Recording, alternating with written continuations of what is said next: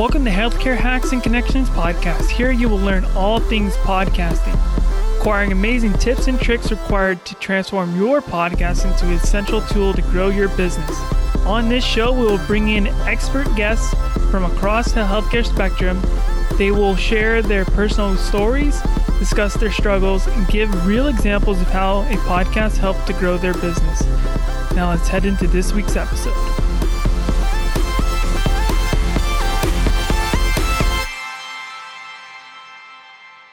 All right, guys, welcome back to the podcast. So today we have someone that, I've been looking up to in the space of business for a while. I first discovered this person by discovering their free PR book. If you would even understand that. But this man is an author of 6 books. He is a top-rated international speaker, having spoken on all 7 continents. He's the founder of COO Alliance, the world's leading network for Second in Command. He's also the host of Second in Command, the chief behind the Chief podcast, which we're going to talk about today, where he interviews COOs, not CEOs, and other seconds to share their insights with his listeners. But I just want to welcome Cameron Herold to the podcast. Thank you, Nathan. Thanks for having me. I'm looking forward to chatting with you today. Thank you for coming on, Cameron. I'm a big fan of yours. You could probably maybe even hear it in my voice a little bit. I might be a little nervous because I'm like, I'm kind of fangirling a little bit. But for listeners that don't know you, Cameron, can you just give a brief introduction, just not from what I just said, about yourself? Yeah, I was kind of groomed to be an entrepreneur and have worked with entrepreneurs pretty much my whole life. I had my first real company when I was 20 years old. I had 12 full-time employees working for me for 3 years while I was in university. I got that up to 16 employees when I was in third year or fourth year university. After I finished that business off, I started working at the head office of, it was called College Pro Painters. And I was in charge of recruiting, training, and coaching franchisees. And over 4 years, I did that with 120 entrepreneurs. So I'd coached 120 real businesses by 1993. And that was really when business coaching actually started. Coach U and the International Federation of Coaches both started in that same year. And I was finishing up coaching 120 people. Left there, and I was a partner in a chain of collision repair shops. Did that for a bunch of years. It's now called Gerber Auto Collision in the US. It's called Boyd Auto Body in Canada. It's about a $2 billion largest collision repair chain in the world. The house painting business became the largest house painting company in the world. And then I was the president of a private currency company. We built that up and took that company public, but the public markets crashed around us right as we were selling the company. So we lost the $64 million company, took it down to $3 million in about 6 weeks. That wasn't a whole fun ride. And then I just joined my best friend who was building up a garbage company, and it was called 1-800-GOT-JUNK. I joined him as his 14th employee. When I left 6.5 years later, we had 3,100 employees system-wide. We were operating in 330 cities, 4 countries, and I'd been the COO for that entire journey. So I kind of started to, again, build these companies and got known for it.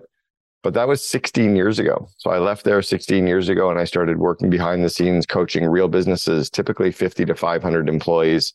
And I've done that with companies in about 20 plus countries. As you mentioned, I've written 6 books. And that's kind of where we go. I know your audience is the healthcare space. I work behind the scenes coaching a number of businesses that are in the healthcare space, probably 3 or 4 chains of dental locations, a couple of chains of medical locations, one big massage business with about 100 locations.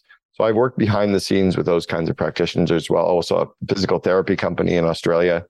So I understand the needs of some of these practitioners and some of their struggles of kind of becoming business people where they're not really trained as business people, when they're in school. Exactly. And that's a big thing, is that they're not trained to be business people. They don't know sales. They don't know marketing really. And I think it's a big failure of this school system, going through these rigorous courses and everything, but then it's like, the book, but it's like, how can you even sell that if you don't even know how to sell? Yeah, it's a shame, really. And I mean, I, as a business person and having run a business my whole life, I was always kind of dumbfounded when I would go to my doctor's office or dental office or, you know, massage, wherever I was going, and just kind of going, I don't get it. How can they be so smart? And their business is in, not in shambles, but it was so obvious the things that they could do better at. And then, you know, the flip side of that is you get all these business people that go through school to learn how to be business people, but they're not necessarily teaching you to be entrepreneurs. Often entrepreneurship is learned with that school of hard knocks or reading books or listening to podcasts or joining mastermind communities. So often it's good when you get groups of maybe health practitioners together to learn from each other, but it's also good when they can learn from businesses that aren't in the health space as well, right? You take ideas from restaurants and auto body and, you know, digital companies and marketing companies, and you pull all those together, and that helps you grow your medical practice. Yeah. And I think that's a big lesson. Like, even for people that are listening right now, like, I know we talk about healthcare a lot, and I do bring on people that don't talk about healthcare, but I encourage you to go listen to other podcasts, not around healthcare, because you might find the answer that you're looking for mm-hmm. from those people, because you can relate them finding clients, maybe to patients, you know, the issues that are happening within the business to like lead generation, anything like that. You know, what's interesting around that as well is you can often learn from people that don't even understand the healthcare space. Yes. So I used to coach two people that are pretty big in the biohacking space. One is Dave Asprey from Bulletproof Coffee. I was his coach for a year. Oh, okay. So I was teaching Dave how to grow Bulletproof Coffee and also how to hire his second in command and reorg his team. And then I also coached Ben Greenfield, COO, Angelo, and they built Kion. And I don't know anything about the biohacking space. I don't know anything about the nutrition space. I also coached four companies that run nutritional supplements companies, you know, mm-hmm. the one that's a $50 million supplements business. So you don't have to get advice from people that are inside of the medical system. You can get advice from outside and pull that in, because you know your practice, area. Yeah. That's not what you're looking for in terms of coaching quite often. Yeah, I agree. Okay, so I mentioned your podcast, you know, mm-hmm. why did you start that podcast? And then this was kind of me, like when I was reading your book, your new book that you just came out with, The Second in Command, Unleash the Power of your COO.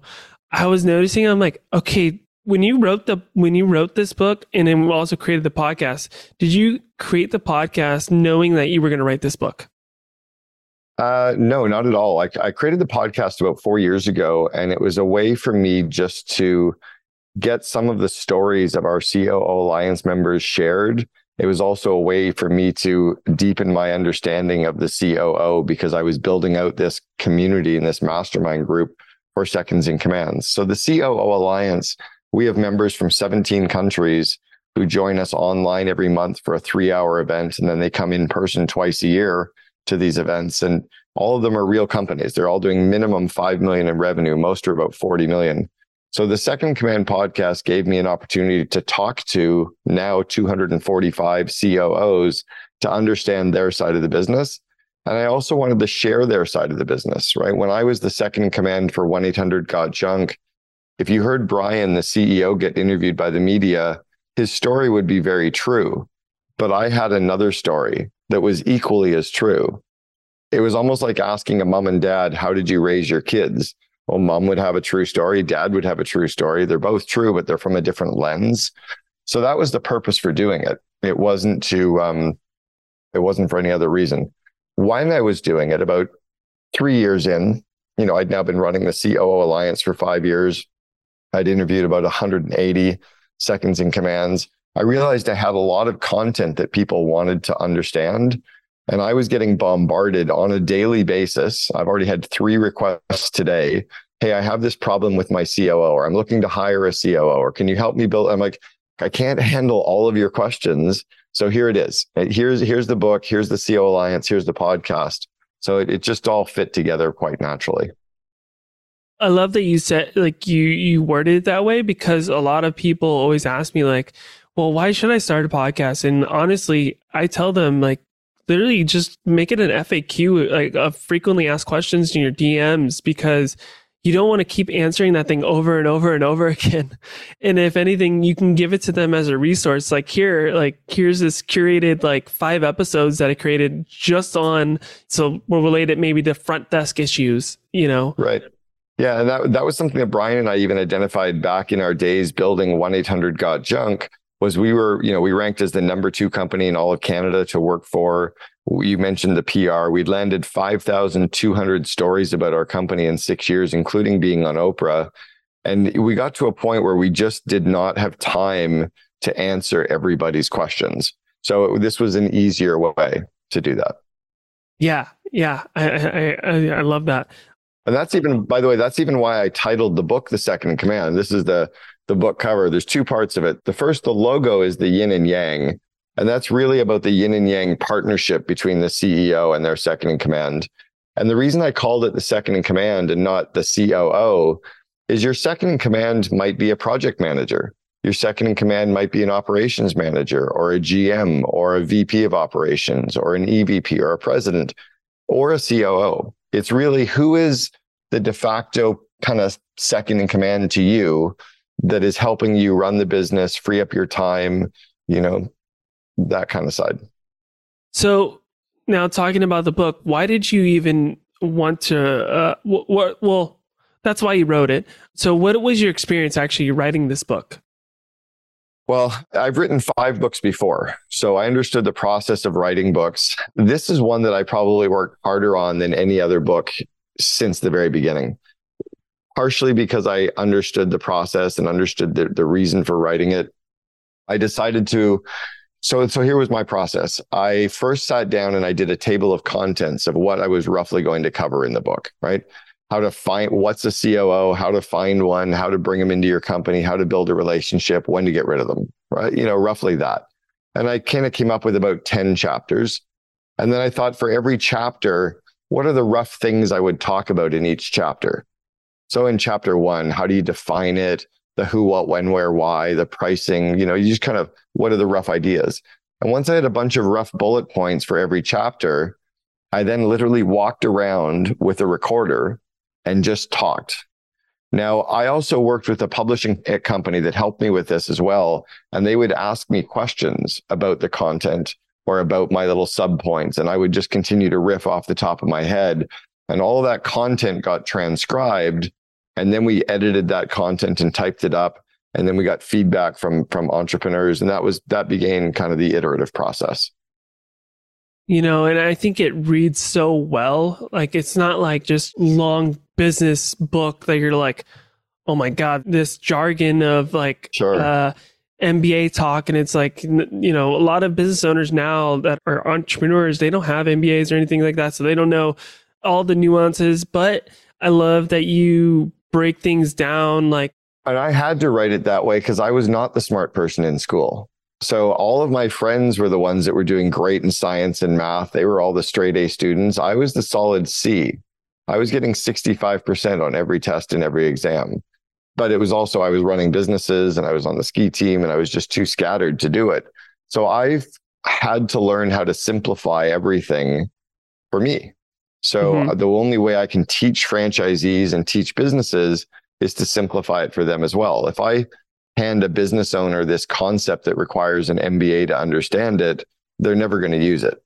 So that's the way I deliver my content is the same way, is something that's kind of very snackable, very easy to understand, and it scales, right? The content has to be good and tested and it scales. I also was able to pull a lot of ideas from a lot of our COO Alliance members, and I quote them in the book. Yeah. And I also have a lot of content from a bunch of guests from the Second in Command podcast, and I quote them in the book as well. So I took a lot of these experts' ideas and wove those into the appropriate sections of the book as well, which I think made it for a very rich, you know, experience in reading. It really did, because it had me from beginning to end. And, you know, like, so I'll explain my kind of situation is like my COO is my wife right now. and one of the chapters you even described, like, that's how finding your COO should be. It should be like someone that you're going to be like a life partner with. Yeah. At the end of the day, there's often a lot of similarities between a husband and wife or a partnership and a CEO and a COO. right? You have to trust each other. You have to like each other. You have to respect each other. You have to know what each other's skills are and what you bring to the relationship. You know, with my wife, I love cooking. She hates cooking. She likes organizing and planning. So all of a sudden food shows up at the door and I'm like, oh, I guess I'm making this week. And I'm quite happy with making whatever that is this week. She's great at kind of, anyway, so we understand our strengths and our weaknesses in that relationship. And then you also need time to have date night, right? To get away from the day-to-day, to get away from the kids, to have fun together so that you get to like each other and continue to like each other, right? Otherwise, it just gets kind of boring. Yes, yes, yes. And to constantly date, I think is what, well, I mean, I'm maybe 4 months in now, you know, but I've learned that from people, like even bringing them on the podcast, asking, and those topics come up and they're like, you know, just constantly date and just be infatuated with each other. Don't fall out of that love, and just always come from growth, a mindset. Yeah. And those are really powerful lessons to bring into your relationship with your second in command, or really with any of your key employees, right? Often we do a lot of work interviewing and hiring people to come and work for us. And then 2 months later, we forget who they are. You know, you should almost reread their resume 6 months later to rediscover that person that now you know them, but now you get to remember, oh, those are some of their skills. You know, go back and look at some of your interview notes 6 months later to remember all of the stuff that you've forgotten about them, to understand who they are. And then also get out of the office and have fun together and hang out together to really understand. And it just builds that commonality and the trust. And then you also remember that everybody's struggling, right? At the end of the day, all of us are struggling with some part of the human condition. You know, we're all just walking each other home. Yeah, I agree on that, especially the taking someone out to get to know them. So on that topic, a lot of the businesses right now are virtual now. So how would you find a way to do that virtually? Do you have like a virtual happy hour? Or? Yeah, you get together on Zoom, you organize games online. You can get a company called Jam, Work Play Jam, and they actually run social events online for you and your employees.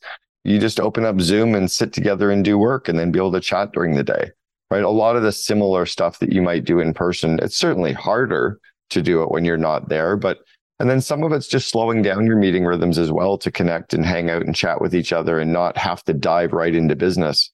You know, using a Slack channel. Yeah. I also will quite often hop on a quick video call with my team, even for 5 minutes, to discuss something instead of going back and forth over email. And just that quick video is kind of like, hey, grabbing them at the water cooler and chatting. Gotcha. Yeah, I love Slack. I love using that. Even my team, like we're like, okay, you know, we're trying to get each other motivated to do physical activity, you know, because we're always at home. So it's like, Slack is a very way to keep people accountable and then also share like experiences. So like we just went to Universal Studios in California, and they just launched Mario World. And so right. I took pictures. I was there, you know, and sent it to my team, and you know, they can check it out. That's fun. Yeah, those are the kinds of things that you have to be able to do to build a good company culture. Because at the end of the day, this is only what our employees are doing to make money. This is not their be all and the end all. It is not their everything, right? Yeah. So what we have to do is remember that, and then try to use that as a way to connect with them and stay connected with them. Yep. Okay. So this is actually a question from my wife. So what is a daily life of a COO? Wow. A daily life of a COO. Well, it really should start with really the focus being to grow our people. Okay. Right. Not to hold them accountable, not to manage them, not to do work, but to grow our direct reports' skills and to grow our direct reports' confidence. Right. To help them remove obstacles. We're there to be more of the servant leader, to assist them, to grow them, to help them, to cheer them on. It's also to stay connected with the CEO, to stay understanding what the CEO's vision is, to stay connected with the culture and the core values. It's also to really focus on praising people, because we're often so drive that we often forget, right, to stay praised. And then another strange role for the COO is to be the brakes to the gas of the entrepreneur. Right? The entrepreneur is like the dragon. The COO needs to be the leash, and they have to play that role with a little bit of humor, a little bit of humility, and a little bit of I guess, introspection just to be able to keep those relationships strong. They're also, you know, Gino Wickman in his book Traction says that the COO or the integrator is the tiebreaker. I kind of disagree that they're not really the tiebreaker so much as they're supposed to facilitate good discussion and good debate amongst the team so that the team can come to some consensus. You know, we're supposed to grow them so the team can work together versus, well, you three are saying this and you three disagree, so I vote this. That doesn't scale. Right. So I think that's a core role for the COO as well, is to be the person who can raise the debate and raise the discussion and get everybody to see each other's side and then get the team to make the right decision. So it's the team making the decision, not the one person be like, nope, my Correct. Ruling, this is what it is. Correct. Exactly right. Got it. So in your book, you also say that the COO should have direct contact with the customer. Mm-hmm. So, you know, how are they able to do that if, you know, they are like going through all these things throughout the day?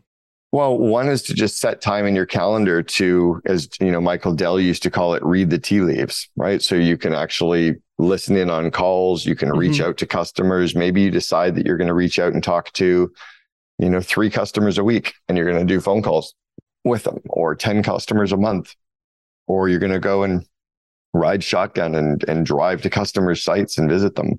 Okay. Or maybe you'll go to conferences and industry events and just hang out with them. There's lots of different ways, but you have to be cognizant that our role is often to use our 2 ears and our 1 mouth in the ratio that God gave them, right? Listen twice as often as we speak. And if we're going out to meet with customers, it's to actually ask questions and listen to truly understand them. And that can bring some really powerful results back to the company. So relating that back to patients, how can we do that? Oh, I'll give you one of the age-old things that patients are frustrated with. What are so many patients frustrated with in terms of doctors' offices or medical offices?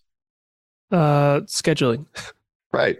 We're constantly frustrated that we're told to be there for a 10 o'clock appointment, and then we sit in their waiting room waiting for them to be ready at 10:25. Well, I have a life too. I've got kids, I've got business, I've got hobbies, I've got a spouse, and I don't think it's fair that doctors or dentists or whatever don't give a shit about the schedule. And I think it goes back to your core values, right? What are the core values of you and your office, and how can you deliver on those? Yeah.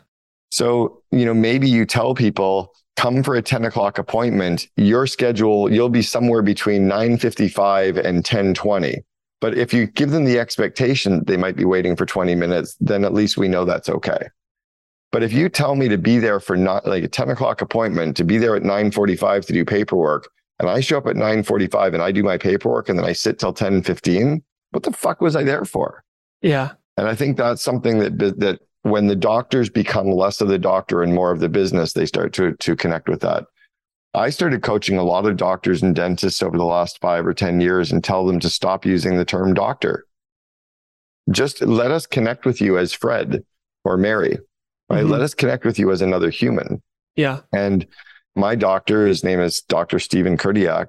I haven't called him doctor ever. When I first met him, he said, oh, call me Steven. So I said, hey, Steven. Well, now I had a human connection with this guy who was always in his golf shirt and pair of jeans. And he looked like a normal guy and talked like a normal guy. And he didn't try to keep him, even though he was way smarter, right? Yeah. But he didn't try to use it. I think those titles are something from the 1970s that we have to let go of a little bit. And that will connect you with your customer even more. So speaking from experience, so I know like physical therapists, you know, they don't like to use it. And even my mentor in the clinic, when I was in the clinic, he hated people calling him. He's like, no, just call me Eric. Like, yeah.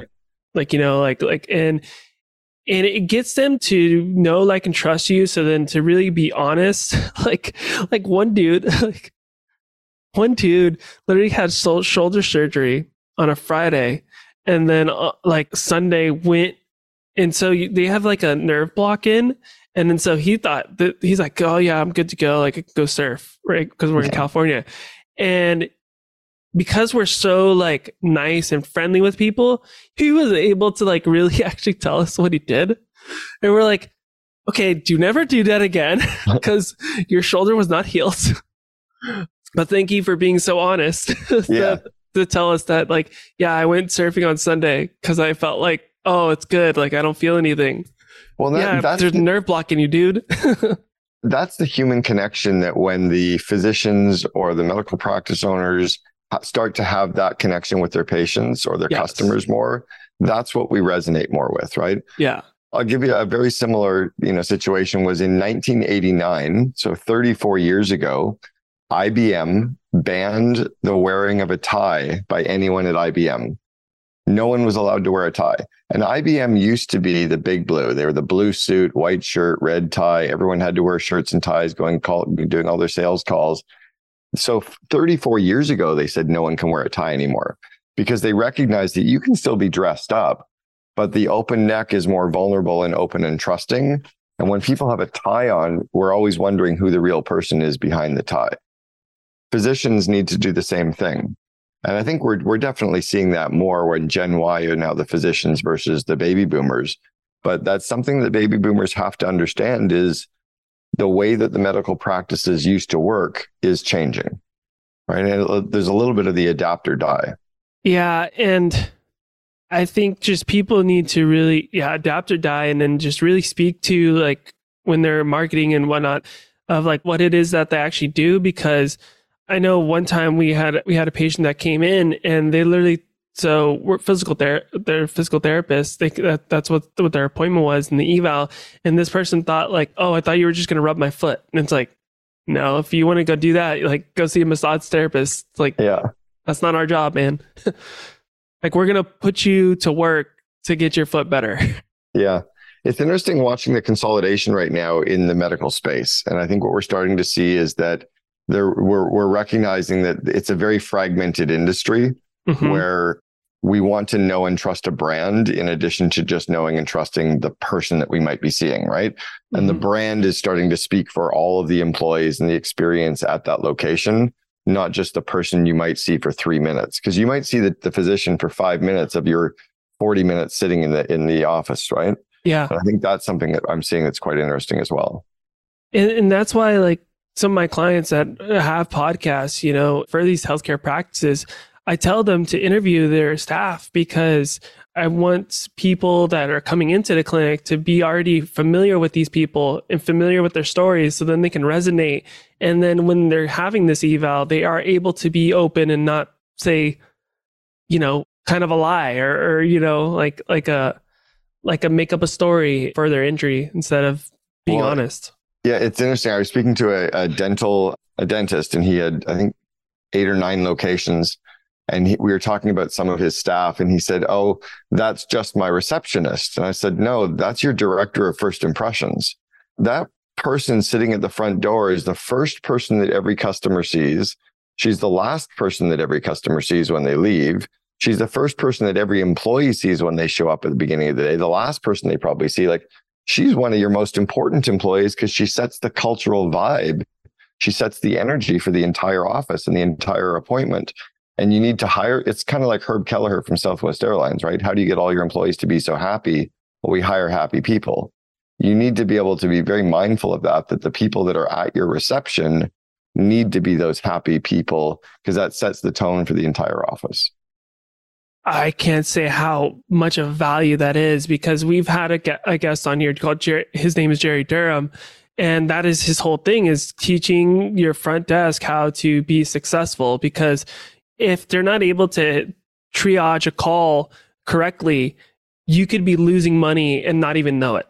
You totally are. You're definitely, again, it's like a restaurant, right? When you go to a restaurant, the experience starts before you get to the front door. It starts in the parking lot. It comes with the signage. It comes with the hostess. It comes as you're being taken to the table, right? It's the entire customer journey. And physicians have to, again, now, and we're learning that, right? Because we're starting to see business people coming into all these different business areas and professionalizing it and going, whoa, okay, now I see it's different. Yeah, I can even give a real life experience of a customer service that I literally, like, X'd out this company or brand forever. Tiffany's. I was going to get my wife, a bracelet. And then I wasn't dressed as, like, a Tiffany's person, I guess, but I had the money. I was going to pay, but I got ignored. the whole time. No one acknowledged me. And then I finally found like the manager and I told them, hey, you know what? I was ignored the whole time. I was coming in here to buy this certain bracelet. Now I'm not going to go do that. I'm going to go buy somewhere else, take my money somewhere else. And literally, I'm like, I don't want, if she ever mentions Tiffany, I'm like, nope.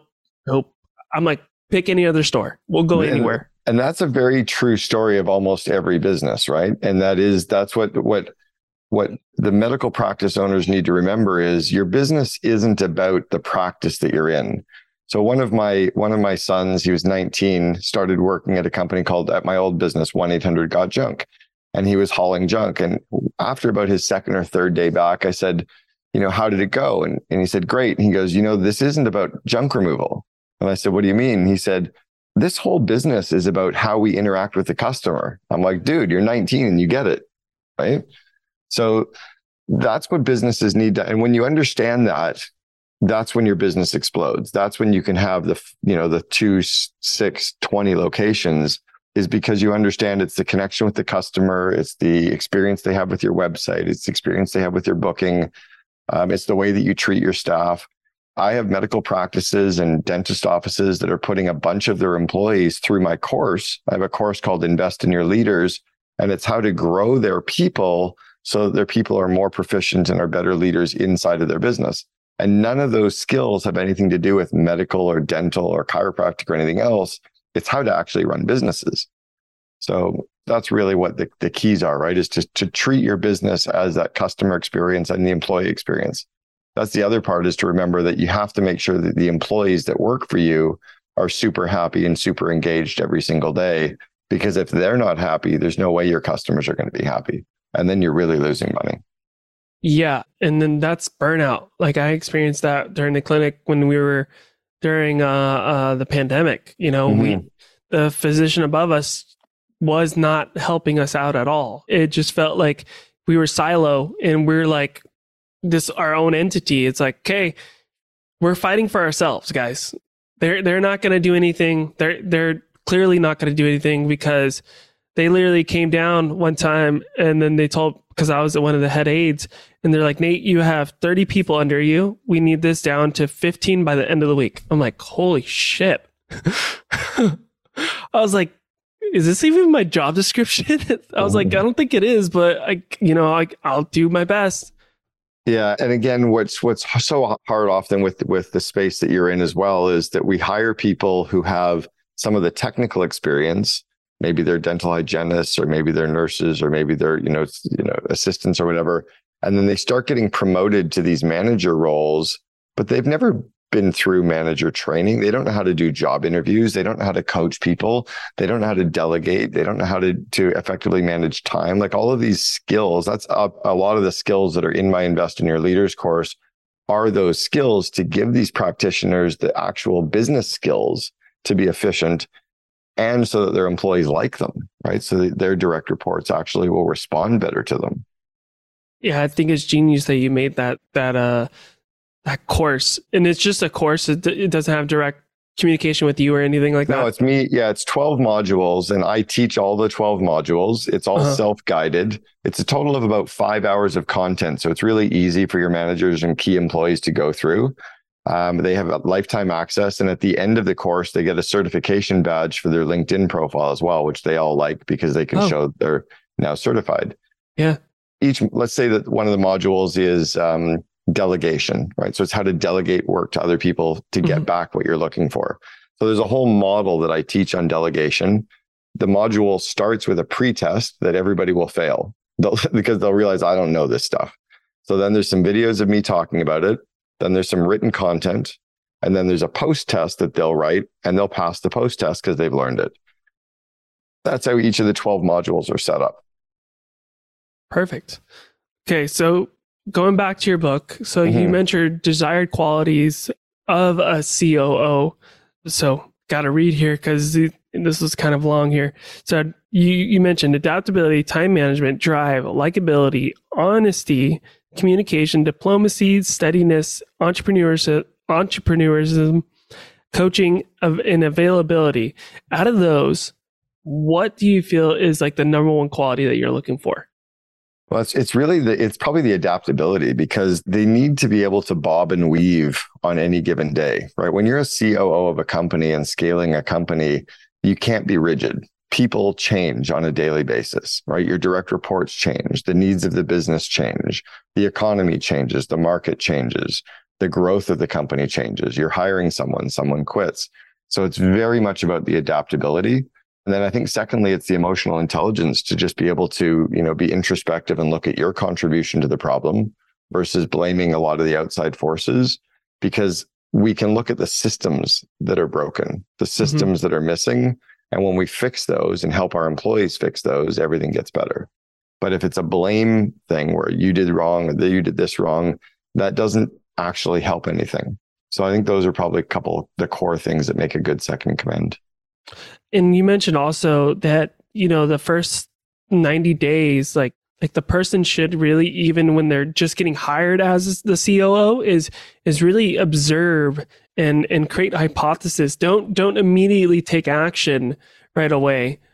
Yeah, it's because when you're, let's say that you're bringing in a second in command from the outside, and even if they're from the industry, they've never maybe worked with your people.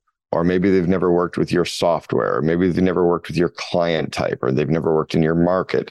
So just give themselves time to really understand the people and the business. So what I like to say is in the first 30 days, they should walk around with a notebook and just take notes. Sit in on meetings with customers, sit in on meetings with suppliers, sit in on meetings with the employees, sit in on interviews, listen in on phone calls, watch the customers being served, and just write down notes of all the things that they think should change. Most of them, they could be right, but don't change anything yet. Just make notes of all the stuff you want to change first. After you've made all the notes in month 2, then you can go back and kind of test your hypotheses, and you can check in. Okay, well, I think we should fire Kelly. Well, ask a bunch of people about Kelly, watch Kelly a little bit more, check in on Kelly's work, and you go, oh, you know what? Kelly's actually pretty damn good. Or, yep, I think I was right. We should definitely fire Kelly. But again, don't make any of those actual, don't do anything in month 2. Just decide all the things that need to get done.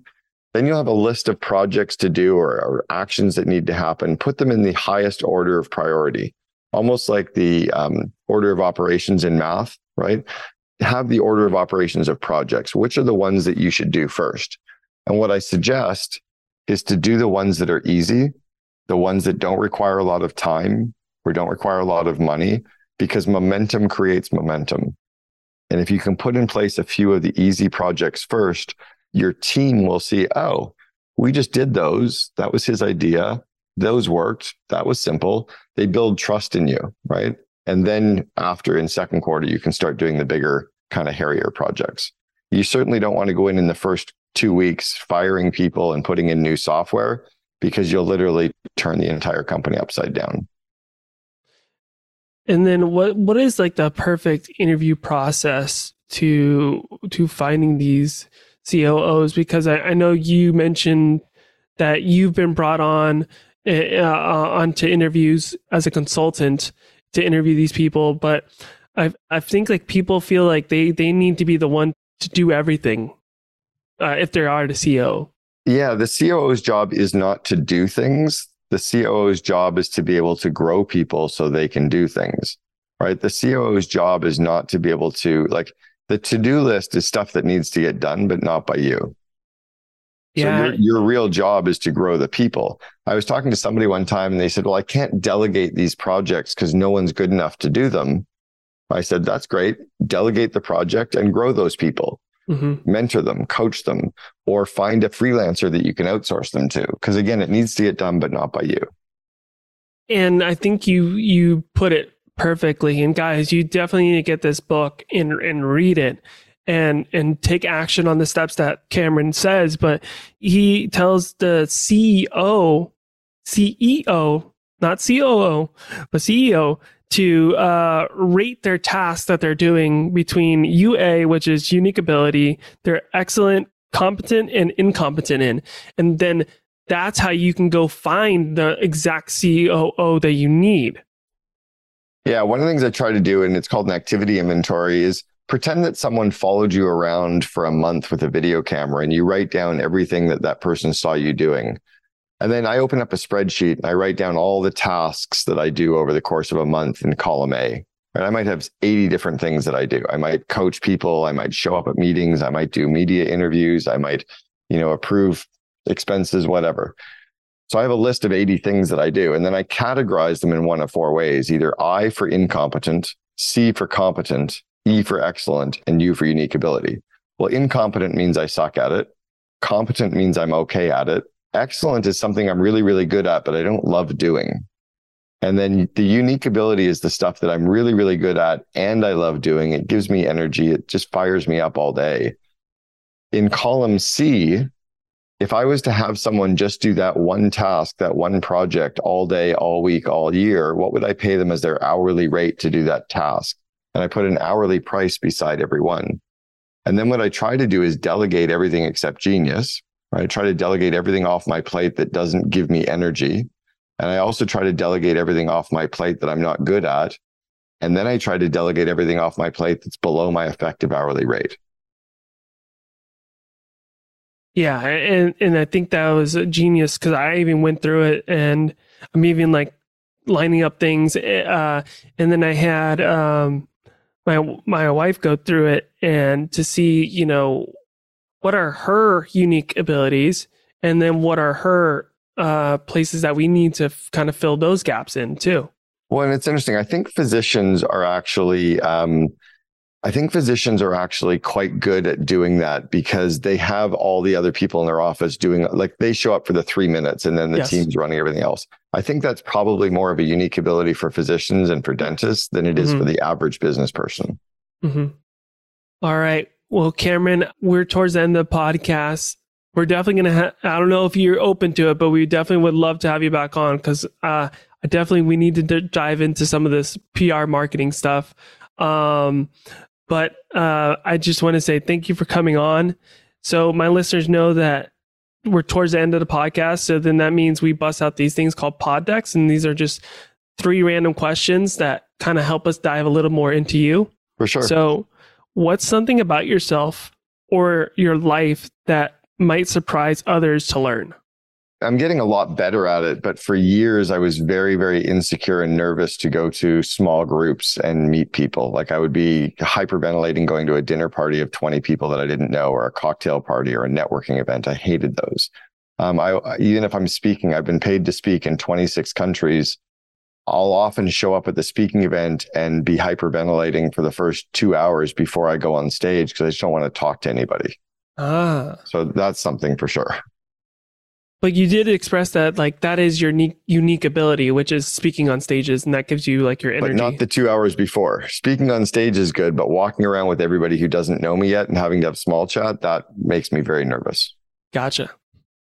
Okay. Next question. What would you regret not doing, being, or having in your life? Travel. The whole ability to just see the world, right? My wife and I have been to 23 countries last year. We've been to about 36 countries together already in the 5 years we've been together. And it's just, how do we continue to explore the ability to travel? COVID was really a bit of a downer because it just felt like we got completely cramped and I only get one life and I don't want to have to sit at home for years of it. Yeah, I agree. And I agree with the traveling and traveling with your wife. That's why I love that I'm able to bring in my wife as a part of the business. So then we're able to travel together, go to conferences and things like that. And I get to enjoy out of networking. Yeah, it's great. Okay. What are you most grateful for? Having 2 great kids that are healthy. Just my boys are 19 and 21 and just very grateful that they're healthy and happy and, getting ready to start off in their lives. I feel very happy with that. Perfect. Well, again, Cameron, I just want to thank you for coming on and pouring into my listeners with all the golden nuggets. Guys, you're probably going to want to listen to this a couple times. And maybe even what you want to do is read the book yourself and then come back and then you can kind of understand the questions that we were asking about the book a little further. But Cameron, for the listeners that are resonating with your message and they're like, hey, I want to work with Cameron, or I want to maybe take that course or buy your book, where can they do that? Yeah, the easiest way to work with me is definitely to get your key managers, key employees to go through the Invest in Your Leaders course. It's investinyourleaders.com.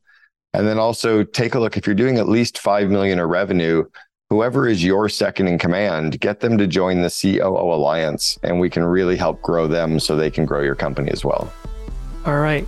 Well, for our listeners, don't forget to rate, review, and subscribe for more episodes. Peace, guys. Thanks, Nathan. Appreciate it.